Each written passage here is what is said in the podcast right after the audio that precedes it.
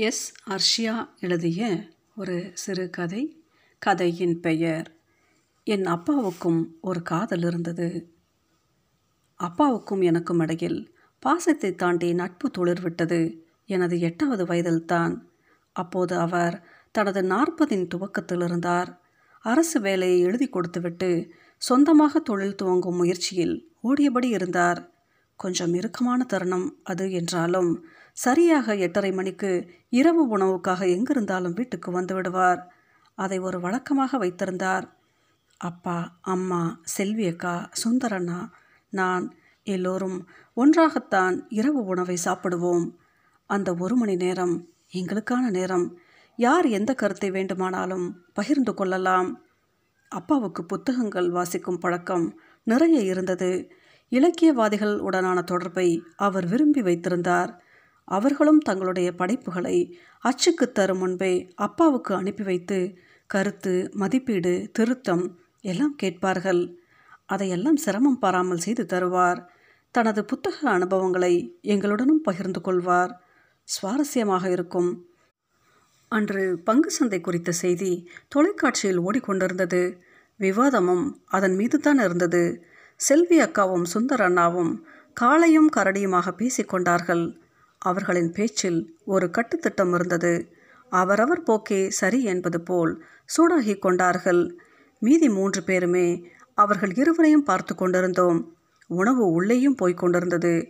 பேச்சும் கூடிக்கொண்டிருந்தது நான் சொன்னேன் இதில் ரிஜிட்டாக இருந்தால் நஷ்டம் தானே? நேரத்துக்கு ஏற்ற மாதிரி நடந்துக்கிறது தானே புத்திசாலித்தனம்? என்று. அத்துடன் அந்த பேச்சு நின்று போனது. அன்றிலிருந்து சரியாக ஒரு வாரம் போயிருக்கும். அப்பா அன்று கொஞ்சம் சீக்கிரமே வந்துவிட்டார் இரவு உணவை அம்மா தயாரிக்க தொடங்கும் முன் இன்னைக்கு நான் செய்கிறேன் என்று கிச்சனுக்குள் தன்னை திணித்து கொண்டார். அப்பாவுக்கு நன்றாக சமையல் வரும் என்று அத்தை சொல்ல கேட்டிருக்கிறேன். ஆனால் ஆக்கி தான் தரமாட்டான் என்று சொன்னதையும் கேட்டிருக்கிறேன்.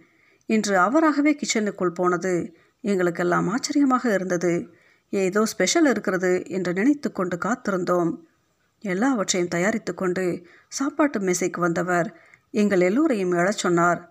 போன வாரம் நீங்கள் ரெண்டு பேரும் பங்கு சந்தையை பற்றி சண்டை போட்டப்ப இதில் ரிஜிடாக இருந்தால் நஷ்டம் தானே? நேரத்துக்கு ஏற்ற மாதிரி நடந்துக்கிறது தானே புத்திசாலித்தனம்னு சொன்னது சரியாக போச்சு.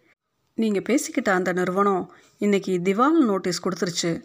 புத்திசாலித்தனத்தோட நம்ம சுற்றி நடக்கிறத கவனித்து பேசின அர்ஷோக் இன்னைக்கு ட்ரீட் என்றார். அவர் முதலில் கைத்தட்ட மற்ற எல்லோரும் தொடர்ந்து தட்டினோம். இந்த அணுகுமுறையை நாங்கள் எதிர்பார்க்கவில்லை. குறிப்பாக நான் அப்பா எங்கள் மூன்று பேர் மீதும் பாசமானவர். வேறுபாடு நாங்கள் கண்டதில்லை. ஆனால் இந்த சம்பவம் எங்கள் இருவருக்கும் இடையில் புதிய பரிமாணத்தை தந்திருந்தது. காலையில் வாக்கிங் போகும்போது அப்பாவுடன் ஒட்டிக்கொண்டேன். மாலையில் ஷட்டில் காக் அப்போது அவர் செல்லும் கூட்டங்களுக்கும் அவருடன் போய் வந்தேன்.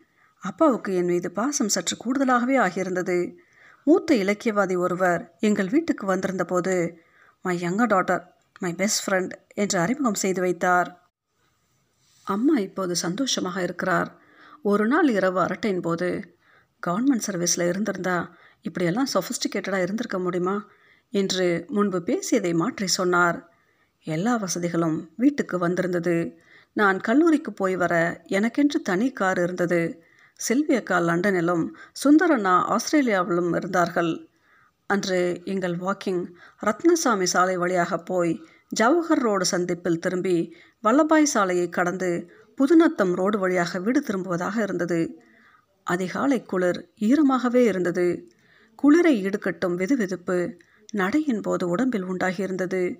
பத்தாவது முடித்தபோது ப்ளஸ் ஒன்னில் என்ன பாடம் எடுப்பது என்று நானும் அப்பாவும் கலந்து பேசிவிட்டுத்தான் எடுத்தேன். ப்ளஸ் ஒன் முடித்த போதும் அப்படித்தான்.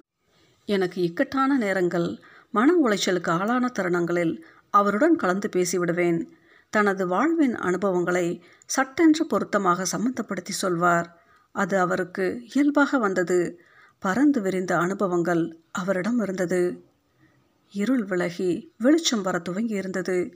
பறவைகள் தங்கள் பூபாலத்தை துவங்கி இசைத்தபடி இருந்தன. காகம் ஒன்று அந்த அதிகாலை வேளையிலும் ஒற்றைப்பனையில் உட்காருவதும் எழுந்து பறப்பதுமாக இருந்தது. பிடிஆர் பங்களாவின் அடர்ந்த மரம் ஒன்றிலிருந்து செம்போத்து ஒன்று இசைத்த கானம் அதிகாலை காற்றில் புது ராகத்தை பரப்பியது. அப்பா நேற்று அலுவலகத்தில் நடந்த சுவாரஸ்யங்களை சொல்லிக்கொண்டே வந்தார். இருவரின் நடையிலும் வேகம் இருந்தது. எத்தனை சுவாரஸ்யம் என்றாலும் ஒரு கட்டத்தில் முடிந்துவிடும் அல்லவா? அப்பா முடித்துவிட்டு எதுவும் பேசாமல் நடந்து கொண்டிருந்தார். என்னிடமிருந்து கிளம்பும் எந்த வகையான கேள்விக்கும் அப்பாவிடம் பதில் இருக்கும். நத்தம் ரோட்டை பிடிக்கும்போது போலீஸ் கமிஷனர் கார் அவரது பங்களாவிலிருந்து மெதுவாக வெளியே வந்து சீருவதற்கு எத்தனித்தது? பக்கவாட்டு கண்ணாடியை இறக்கிய கமிஷனர் வெளியே தலை நீட்டி அப்பாவுக்கு வணக்கம் சொன்னார். இன்னும் கொஞ்சம் வெளிச்சம் வந்திருந்தது. நான் கேட்டேன். அப்பா காதலை பற்றி நீங்கள் என்ன நினைக்கிறீங்க? கமிஷனர் உடனான தனது நட்பை சொல்ல அவர் நினைத்திருக்க வேண்டும். அதற்கான அவரின் எத்தனத்தை முறித்து போட்டது எனது கேள்வி. கனத்த மௌனத்தில் அப்பாவின் இயல்பு காணாமல் போயிருந்தது. அவர் முகம் பார்த்தேன். சலனமற்று இருந்தது. கேட்கக்கூடாத கேள்வி இல்லைத்தான். மென்சஸ் எப்படி ஆகுது? என்ற என் கேள்விக்கு ஒரு ஆசிரியரை விட மிக அழகாக விளக்கி சொன்னவர்தான் அப்பா. காதலை பற்றி சொல்ல மாட்டாரா? நடையில் ஒரு சுணக்கம் இருந்தது. பா என்றேன். அவரிடம் பதிலில்லை நடையின் வேகத்தை கூட்ட முனைந்தார்.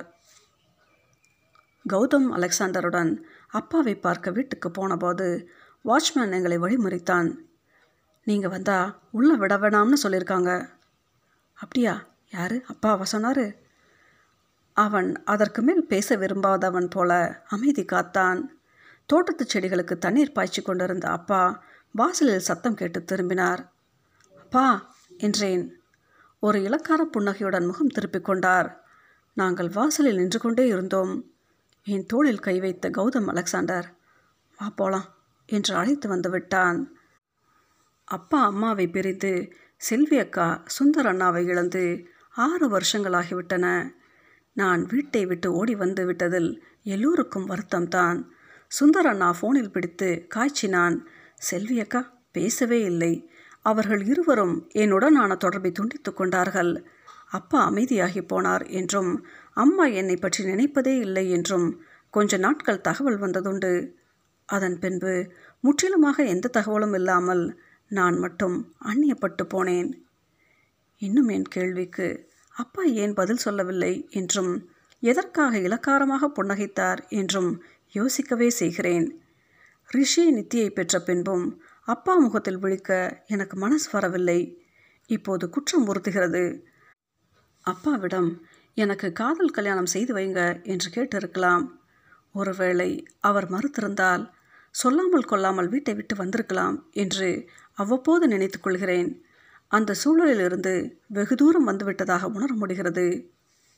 இரண்டு நாட்களுக்கு முன்பு என் பெயருக்கு ஒரு பார்சல் வந்திருந்தது. அப்பா தான் அனுப்பியிருந்தார். என் விலாசம் எங்கிருந்து கிடைத்தது என்று தெரியவில்லை. அப்பாவுக்கு என் நினைவு இருக்கிறதே என்னும் நினைப்பே எனக்கு ஆறுதலாகவும் சந்தோஷமாகவும் இருந்தது. சந்தோஷத்தை பகிர்ந்து கொள்ள கௌதம் அலெக்சாண்டர் என் பக்கத்தில் இல்லை. டெல்லி போயிருக்கிறான். இரண்டு நாட்களாகும் அவன் திரும்பி வர. பார்சலை பிரித்தால் என்ன ஆச்சரியம். அதிலிருந்தது ஒரு டைரி. அவசர அவசரமாக புரட்டுகிறேன். அப்பா தன் இளமை பருவத்தை அதில் பதிவு செய்திருக்கிறார். தினம் தினம் நடந்த சங்கதிகளின் பதிவு அது. நானோ மற்றவர்களோ இதுவரை அறியாதது. அட அப்பாவுக்கும் ஒரு காதல் இருந்திருக்கிறது. ஆழமான காதல் அன்பும் நேசமும் நிறைந்த காதல். ஆனால் அது கைகூடவில்லை என்று அந்த டைரியின் கடைசி பக்கம் கதறி இருந்தது. டைரியை மூடும்போது தான் அதன் உட்புற அட்டையை பார்த்தேன். அப்பா அதில் எனக்கு ஒரு கடிதத்தை எழுதியிருந்தார். மை பெஸ்ட் ஃப்ரெண்ட் அர்ஷுவுக்கு. நீ அப்பா காதலை பற்றி நீங்கள் என்ன நினைக்கிறீங்க? என்று கேட்டபோது நான் பதில் சொல்லாதது உன்னை பாதித்து விட்டது என்றே நினைக்கிறேன். பதில் ஏதும் சொல்லாத என்னை பற்றி நீ காதலை தெரியாத கழுதையாக இருக்கிறேனே என்று கூட யோசித்திருப்பாய். காதல் ஒரு அனுபவம். அவரவர் மட்டுமே அதை அனுபவிக்க முடியும். உன் காதலை நான் ஆதரித்திருந்தால் உன் வாழ்க்கை நல்லதாக மட்டுமே இருந்திருக்கும். இந்த அளவுக்கு சிறப்பாக இருந்திருக்குமா என்று என்னால் யோசிக்க முடியவில்லை. எனது அமைதி உனக்குள் ஏற்படுத்தியதே ஒரு வைராக்கியம். அதுதான் காதல். அந்த வைராக்கியம் காதலிப்பதில் பலருக்கு இருப்பதில்லை.